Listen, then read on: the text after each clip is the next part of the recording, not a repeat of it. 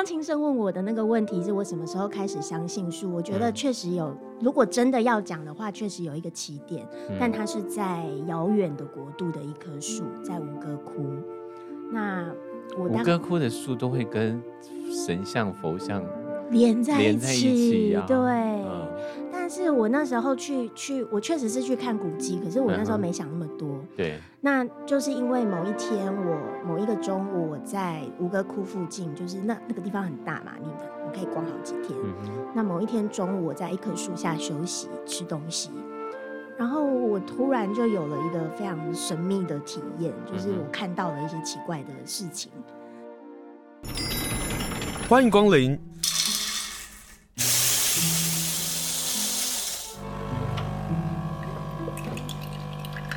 今天的盛情款待，请享用。你喜欢树吗？你觉得树在你的生活代表了什么样的意思？我自己很喜欢树，我甚至会找到我自己的一棵树。你有没有你自己的那一棵树呢？也许小时候的那一棵树是你的那一棵树，但是也许长大之后那棵树老了，那棵树走了，但我们好像总觉得好像要找另外一棵树。今天我们要跟大家来分享，就是由新经典文化所出版的一本书，书名叫做《相信树的人》。你相信树吗？访问的作者是这本书的作者邹心宁。Hello，心宁好。青生好，各位听众朋友，大家好。什么叫做相信树的人？相信这个词感觉有点吊诡哦。哎呀，树树又不会跟我对话。那我为什么会相信他呢？是这个是确实也是一个问题。那而且对一般人来讲，可能都还没有处理到相不相信，可能都会先哎、欸、卡在我认不认得这棵树，或者是我跟树没有任何的关系。是、uh-huh、那相信树的人是，嗯、呃，其实相信树的人这个书名来自于这本书里的其中一个章节的主题。对，对那它其实是在树的后半段，他在谈的其实就是一群嗯。对树保持着可能是接近信仰的一种关系，嗯、或者是和树之间有一些诶超过认不认得、知不知道的一种相信的关系、信任的关系的一群人。嗯，这一群人包括了我们县长。你知道，我努力在帮你打书，哎，希望能够希望能够进到这个县政府的体系中。哎呀，哎呀，太好了，好。这本书啊，既然你讲到这本书的这个最后一篇，我们就从最后一篇谈起。好，那最后一篇 touch 到了另外一个世界，去诠释树的事情，是。就是跟树沟通，嗯，或者是报树，嗯、就是我们去拥抱一棵大树。是，我我先谈我自己的经验好了，好就是以前我曾经碰到一个师傅，那师傅呢就看到我人生困顿，是，然后他就说：“你们家那里是不是有一棵大树？”我就左想右想，我生活在花莲，到处都是大树啊，这哪来的大树？然后就想到了一棵树，那是一棵刺桐，这样。惊讶了一下，他就说我要去拜一拜他。然后我第一次说这件事情，完蛋了，完蛋，完蛋。当你在人生困顿的时候，找不到方向的时候，你就想说，那我要不要去拜一拜他呢？然后事过境迁，有一天突然我的姑姑吧，还是谁呀、跑来跟我讲。说那棵树有一个老人家，就住着一个老人家，就是他说要大家去拜他这样子。那我就对到那个师傅的说法，就是树是不是有有生命这件事情？可是后来那棵树死亡了，是，然后就换到另外一棵树。可是我好喜欢那棵刺桐的原因，是因为我小时候呢很喜欢爬它，因为它。它的主干啊是很矮的，嗯，但是我还很小，你都觉得我很小的时候还能够爬得上去的时候，就代表它真的不高。长大之后发现，哇塞，你的主干还真的很矮哈、哦，嗯，它就像是一棵非常粗的主干的一棵大树，但它的枝叶啊展开起来，它其实是仿佛就是罩住我们这个村子里头的人。小时候我很喜欢，那小时候甚至于呃村里啊没有广播系统嘛，那时候很小很小很小的时候。于是，在那个大树上啊，就会挂了一个铜片。这个铜片呢，就会敲那个铜片，说：“哎，我们要集合了，或者是呃，谁家失火了，或者有什么重要大事，这样老人家都听得懂那个铜敲几声代表什么意思？小时候从来不懂，所以对我来讲，那棵树，我跟树的信仰应该就从那棵树开始。嗯、所以当我看到你写那个相信树的人的时候，我整个鸡皮疙瘩，说难不成我真的要开始面对那个相信树的人事？那你自己什么时候开始相信树？嗯，我开始相信树，其实跟在。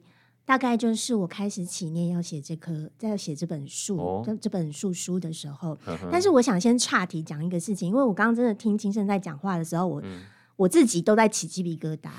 因为你，你刚你知道你刚刚提到的刺桐啊，嗯、我今天早上才在才在分享。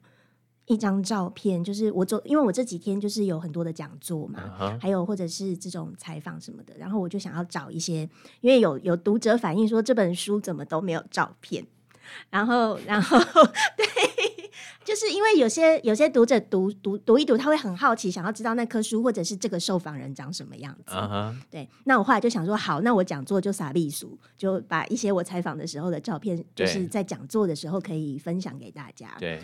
然后我就我这两天都在找，就找到了一大堆，嗯，我以为已经不见的照片，因为我电脑坏过。哦，然后我今天早上就突然心血来潮贴了一张我昨天晚上重新出土的刺桐树的照片，它在我的、哦、我家在桃园龟山，它在我家旁边的一个步道。嗯，对，所以我刚刚就觉得哇哦，听到青盛讲刺桐。那那然后我们其实透过刺桐有了连结了，是。然后我觉得我第二个有鸡皮疙瘩的感觉是刺桐这种树种啊，嗯、它其实因为我刚刚其实听到你提到刺桐的时候，我也有一点点心稍微揪起来。嗯、然后果然你后来说他死掉了，嗯，因为事实上刺桐这个树种，我后来就是因为采访的关系，就是也认识了一些植物学者。那其中有一位董景生老师，他其实有出现在我们的书里。对，他是目前林试所的研究员。嗯哼，那他就他的他的专长就是研究刺桐这个树会吸引特别吸引一种呃昆虫，叫做刺桐幼小蜂。嗯哼，那刺桐幼小蜂它其实。就是会造成，它其实造成了世界各地的刺桐大量死亡，因为是蛮严重的病虫害。那台湾其实以前有很多很多的刺桐树，嗯，但是我相信你小时候的时候，嗯、呃，你家的那个村落附近，搞不好不止那一棵，嗯、搞不好啦。就是我希望它不会只那一棵，于是我可以偷挖回家，不是？听说，我也是，我也是听他讲，就是以前台湾真的很多刺桐树，对，但后来就是因为刺桐。呃，刺桐幼小蜂的危害，嗯、哼基本上很多的刺桐都都死了，嗯、所以我猜、嗯、那棵树也许是因为这个原因而离开。对，后来是因为他生病了，我知道，就是后来有树医师在救他，嗯、可是我对树医师的救治法我没办法认同，这样。好，那是另外一个篇章。可是就像你这一篇在谈到，就是有人跟你说这是你的树，嗯，我们如何去认定你的树啊？就是我我们到底跟树之间的关系到底是什么？又或者是你书里头提到的，就是灵性和自然是密不可分的。可是当我们离自然远的时候，我们其实就离了这样的一个灵性的世界，就会有了分开。但有人就不信灵性这件事情呢、啊，就他就不会想要去接近树啊，甚至去伤害树啊。嗯嗯嗯、呃，我觉得人跟。就我我们作为当代人，到底跟树之间要有什么样的关系？这确实也是我一开始在写这本书的时候在想的问题。因为我们确实啊，我们现在都是住在城市里多嘛。那一住在城市里多，好像虽然有行道树这些，可是老实说，我可能一棵树，我每天经过十几年，我都不会去想它是谁，它跟我的关系是什么，它就是站在那里嘛。嗯，那但我我我我觉得这本书的起点就是在于我好像有一天突然被打到，然后啊，刚刚青生问我的那个问题是我什么时候开始相信树？我觉得确实有，嗯、如果真的要讲的话，确实有一个起点，嗯、但它是在遥远的国度的一棵树，在吴哥窟。那我吴哥窟的树都会跟。神像、佛像连在一起，在一起啊、对。嗯、但是我那时候去去，我确实是去看古迹，可是我那时候没想那么多。嗯、对，那就是因为某一天，我某一个中午，我在吴哥窟附近，就是那那个地方很大嘛，你你可以逛好几天。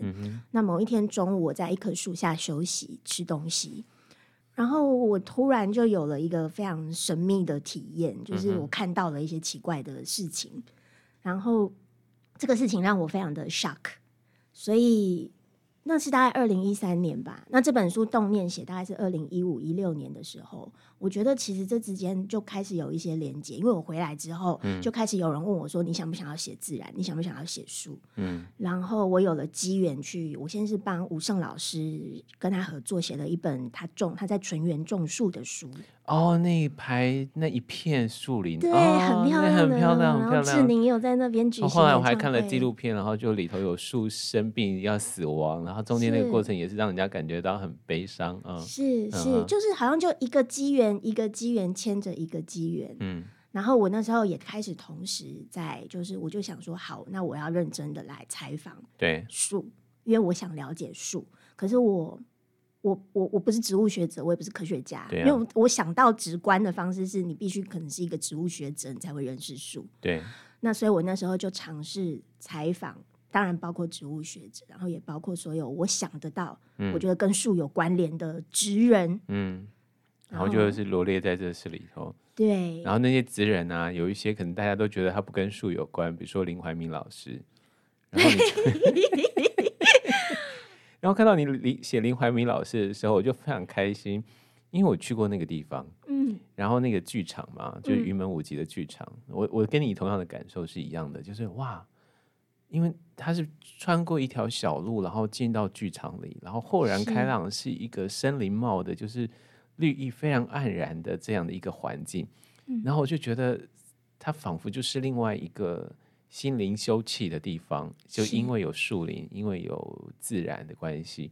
然后，但是透过你的文笔把它写得非常的详尽，让我重新又重新认识那个地方，又让我能够再次想要再过去一次这样。嗯、然后，可是你刚刚讲到你在那个吴哥窟所面对的事情，就刚好对应到你书里头。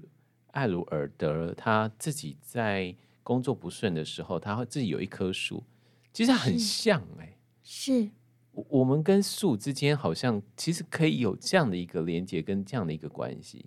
嗯、是啊，就是好像你即便除了认识他之外，其实我觉得，嗯、呃，这其实也是在那个相信树的人那一章的另一位受访者，他是那个园艺治疗师黄胜林老师。嗯、对，那其实。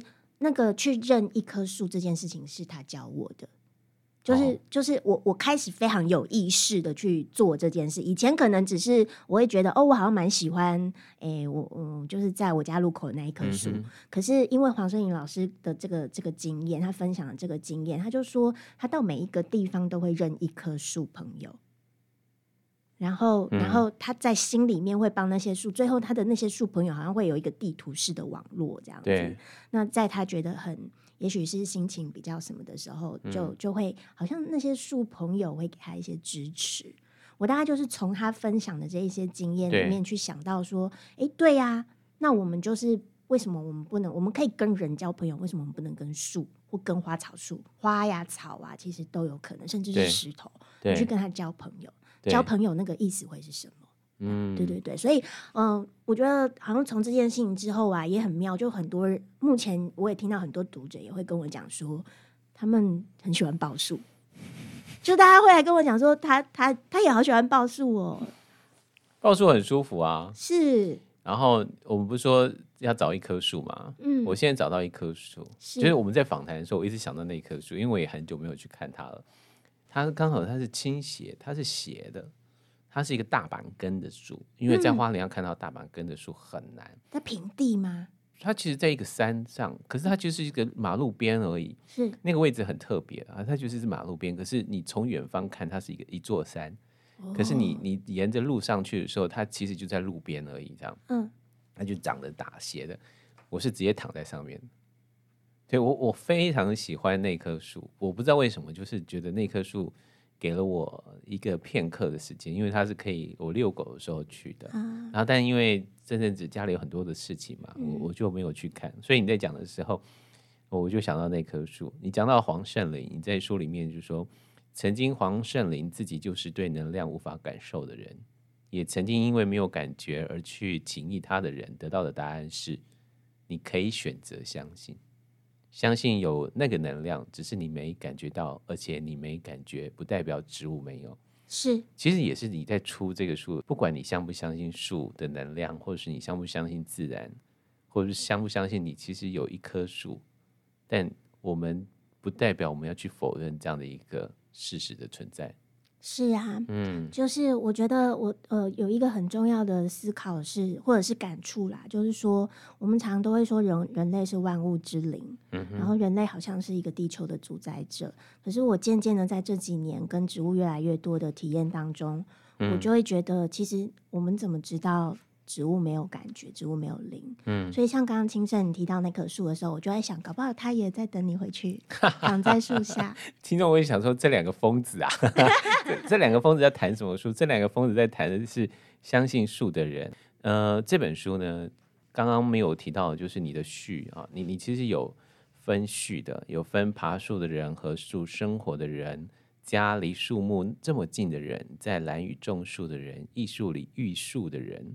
以及相信树的人，你就是透过不同呃人的工作层面跟生活层面，把他们的故事写下来，他跟树的关系，他从树获得了什么，这样的一个方式去撰写，然后写给大家，让大家能够认识相信树的人。是，嗯，就是我我觉得我有一点，因为我相信我身边很多人跟我一样，就像我们刚刚讲的，我们可能。对树还有不错的印象，可是你其实跟他没有更多的连接。对，那透过我觉得我自己一开始是一个树盲，嗯哼，但是我透过跟去采访这些人，我从他们身上真的很谢谢他们跟我讲了这么多他们和树之间的怎么怎么建立关系的一些经验。嗯哼，那我想透过这样子的一个记录，然后包括里头也包括我自己去实际上也跟着去做，嗯，那希望可以吸引更多人、更多的读者一起。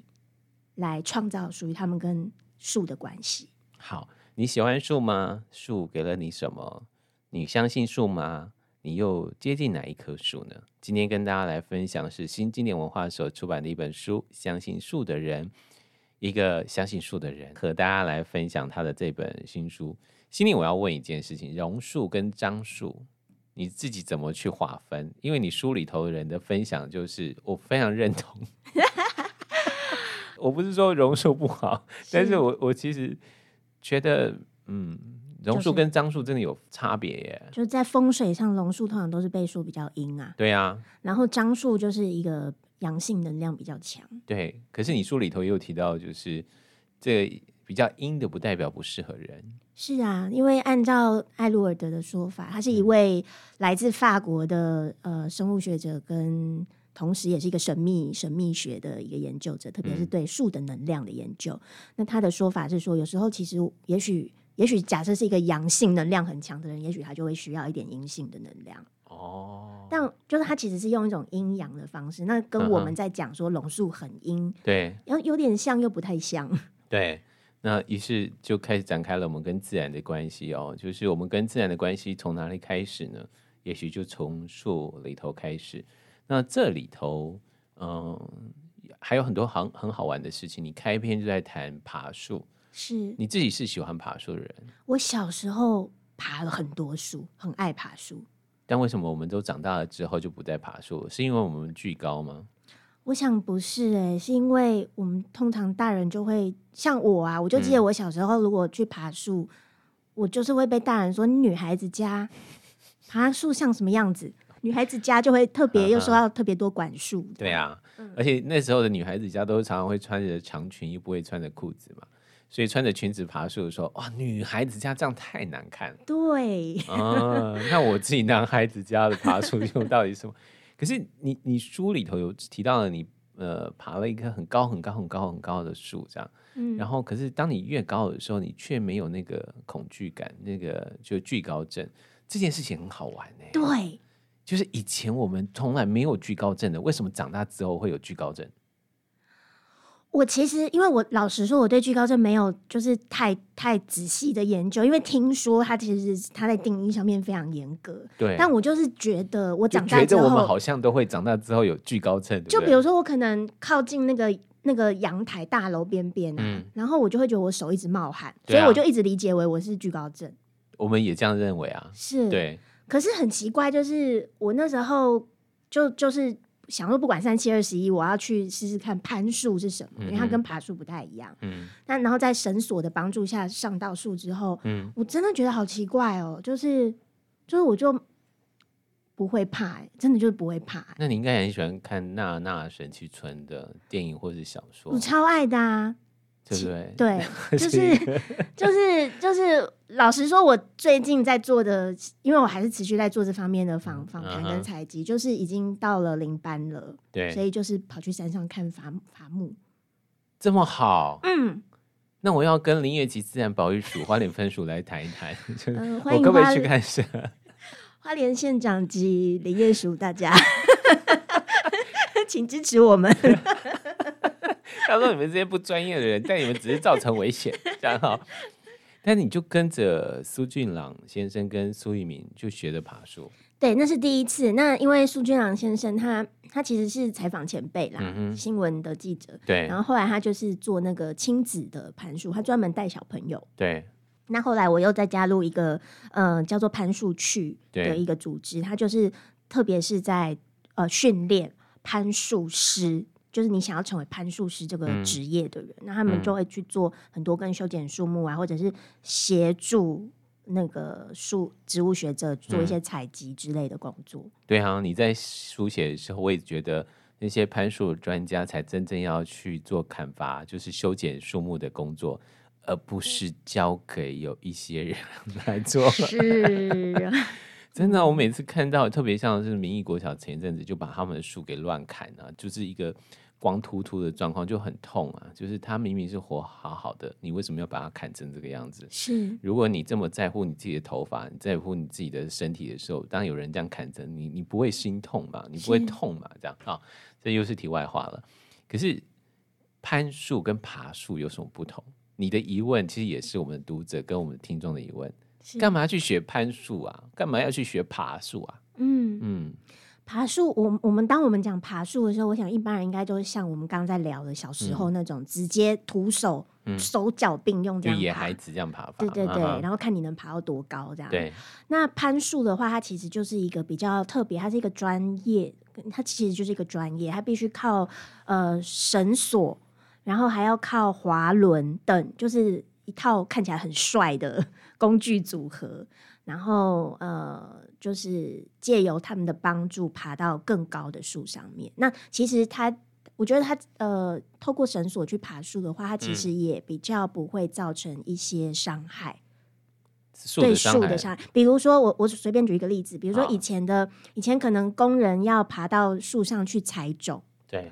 然后他可能以前传统的方式就是钉钉子，直接往树上钉。那他那个是很大的钉子，你就靠着这个钉子啊，在那个那那神去村里面，他们也是以前他们也是用这个方法，那就是靠着钉子，慢慢这样爬上去，然后其实也很危险。那可是如果是攀树师来做这个工作的话，你他就是把绳子抛上去，上去他不用钉钉，就是做出那种侵入性的对树做出侵入性的行为，对对，所以其实是也比较安全。嗯，对，所以现在其实很多国家他们在做这些跟树树木有关的工研究或采集工作的时候，他们其实都是透过攀树师。嗯，你说你当你爬上的时候，你就说树的力量也教我难以想象，就是不只是高度。身为人类，我对树的了解实在是太过狭小。但到底谁赋予我们权利，在面对这存在地球超过一亿年的物种时，既漠不关心，又可以轻易砍伐与杀戮？这是你真的爬上的时候的心得啊？就是我觉得其实真的会觉得自己蛮渺小的，嗯，然后尤其是那个你爬最高的树爬到多少？我目前最高就是爬到二十五公尺，是一棵台湾油杉。听懂？二十五公尺，八楼。你书有写八楼？哎，你对你那你说那时候就没有惧高症啊？对。对啊，那时候其实不太有惧高症，但其实有另外的困扰，是因为那棵树比较久没有，它其实就平常不会被人家爬，嗯嗯、所以后来我们在爬的时候，因为书里面就有提到说，那个树比较干净的话会比较好爬，其实就是跟这个有关，因为很少人爬，它上面就会有很多的，比如说尘土啊，或者是会有一些附附着物啊，对，然后你在爬的时候，很可能它就会一直往你的脸上掉。那你把它摇一摇，让它先摇一摇呢？它可能会有危险，就比如说它掉到眼睛啊什么的。对，那你就会就是在那么高的高空上，其实毕竟还是有点危险嘛，嗯、就是有风险。你爬上去之后，你自己有另外一番的这体悟。我呃，其实台湾游山那一刻，我我最深刻的印象是：天哪，我怎么可以爬这么久？因为其他我是跟一群攀树师一起去爬，然后他们动作都超快，因为他们很熟练。然后我就是用最初阶的技术，慢慢的、慢慢的在那里爬。我突然觉得当女孩真好。我们男生应该就会有那个压力吧？就输人不输阵，但你永远也会输这些攀树师啊。是，可是那些攀树师也有很多女孩啊。哦对不起，对不起，我陷入到性别的窠臼里头。好。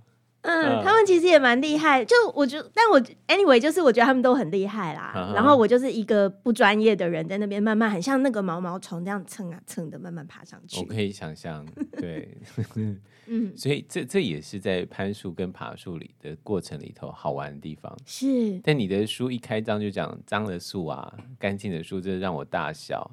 榕树就属于脏的树啊，对，因为它树液也很多，就它会分泌那个汁液嘛，对。然后其实像那种汁液也是对攀树师来讲是会困扰的，你会黏黏的啊，还有什么过敏啊什么之类的。对，我才知道原来不是每一棵树都适合攀树。你讲到这，我就想到我们新书分享会的时候，我们有一个就是编辑，对，然后他也一起去参加，然后他就他是男生，然后他就就看到那棵我们最后去拜访一棵很大很大的榕树，嗯，他也是就是一时调皮就徒手在那边想要爬。结果后来他跟我说他过敏，欸，但读到这段的时候啊，其实我在想一件事情，我相信你们一定有都讨论这件事情。我们产生过敏，不过就是树在保护它自己的一个机制，是，对不对？是一样的嘛？就是当我们去面对这些大自然的时候，我们反而更懂得谦虚。是，你看他好像没有伤害，可是他如何保护他自己？他有他自己的保护他自己的方法。比如说樟树，对我们来讲是香的，对我们来讲是干净的。可是它的这个香气，它其实也在保护自己，去抵御那些昆虫侵入到它。没错，没错。这件事情很好玩。我在读你的书《相信树的人》的时候，我都觉得，对，我们都忘了这件事。是，嗯、就是其实树或者是广义的植物啊，对，他们真的有很多很多的机制。或我我其实我用我的。呃，文学浪漫的说法就是他们有很多的智慧去应对这个世界，嗯、所以他们一点都不是我们之前想的那么无动于衷或无知无觉。然后放在人的身上，其实也是如此嘛，就是我们会用各式各样不同的方式去保护我们自己。是，也许我们是比较封闭的去躲避人群，可是他终究会有一个机制想要保护他自己。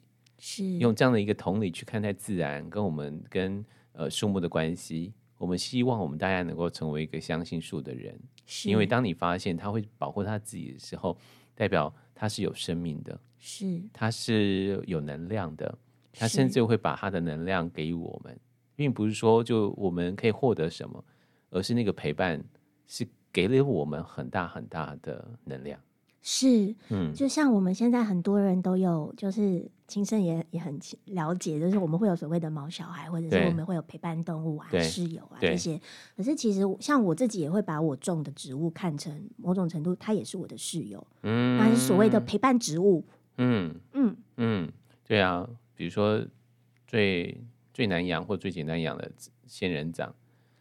其实像我就很不适合养仙人掌。可是啊，讲到仙，我为什么讲到仙人掌的原因，是因为那个也是陪伴，就是我完全不理它，反正它就在厕所里有一个角落是阳光一直照着它。啊、然后有一天我妹就说：“哥，为什么你的仙人掌一直在开花？”就它在对的位置，是符合它的环境，它自然就一直每一天都是快乐的。是，对，好，这个是没有。我羡慕你能种仙人掌，因为我就超我怎么种仙人掌就很容易把它们种死。就那一株而已啦，就那就那一株而已，就那一株而已。但你书里有一大篇关于花莲，我为什么这么多花莲的事情？因为我喜欢花莲，大家。我老实说，我没有预期到，哎，比如说。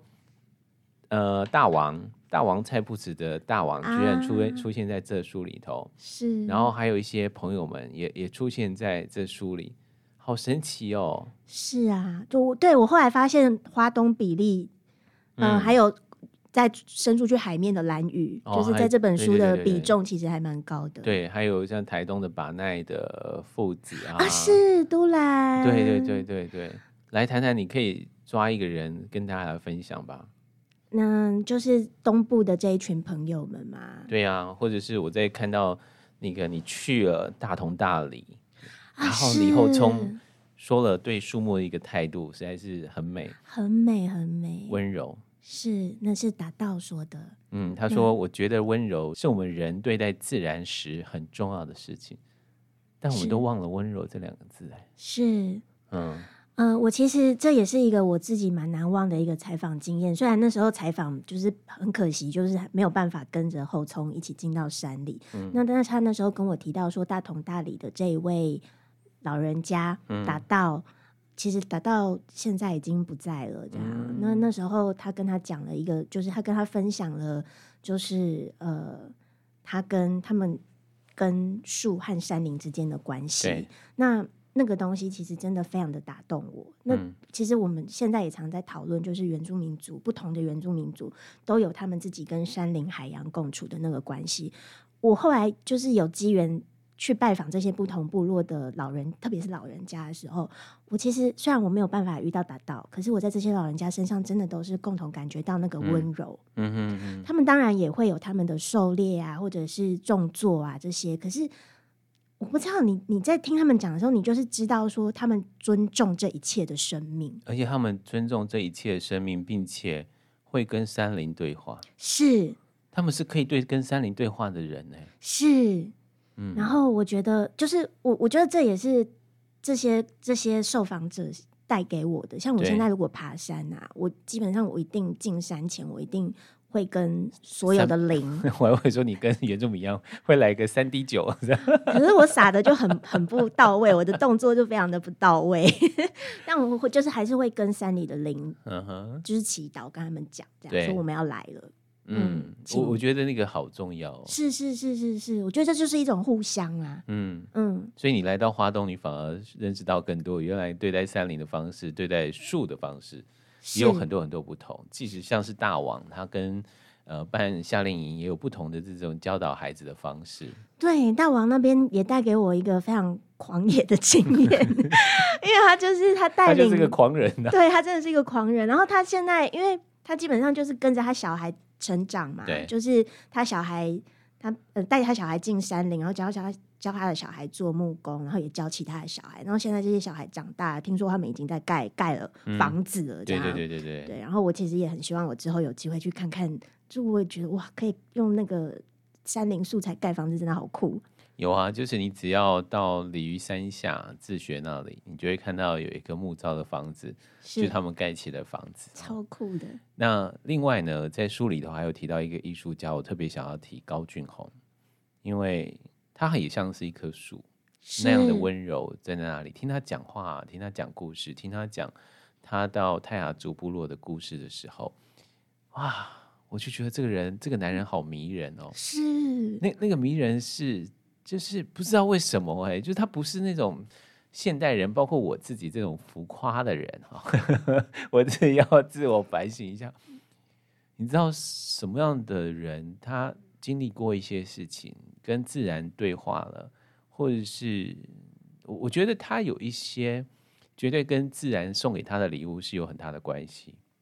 然后你就上面书上面写着，在树和父亲之间，当代社会与个人之间，高俊宏想走出一条贯穿两端的路，长长的山路。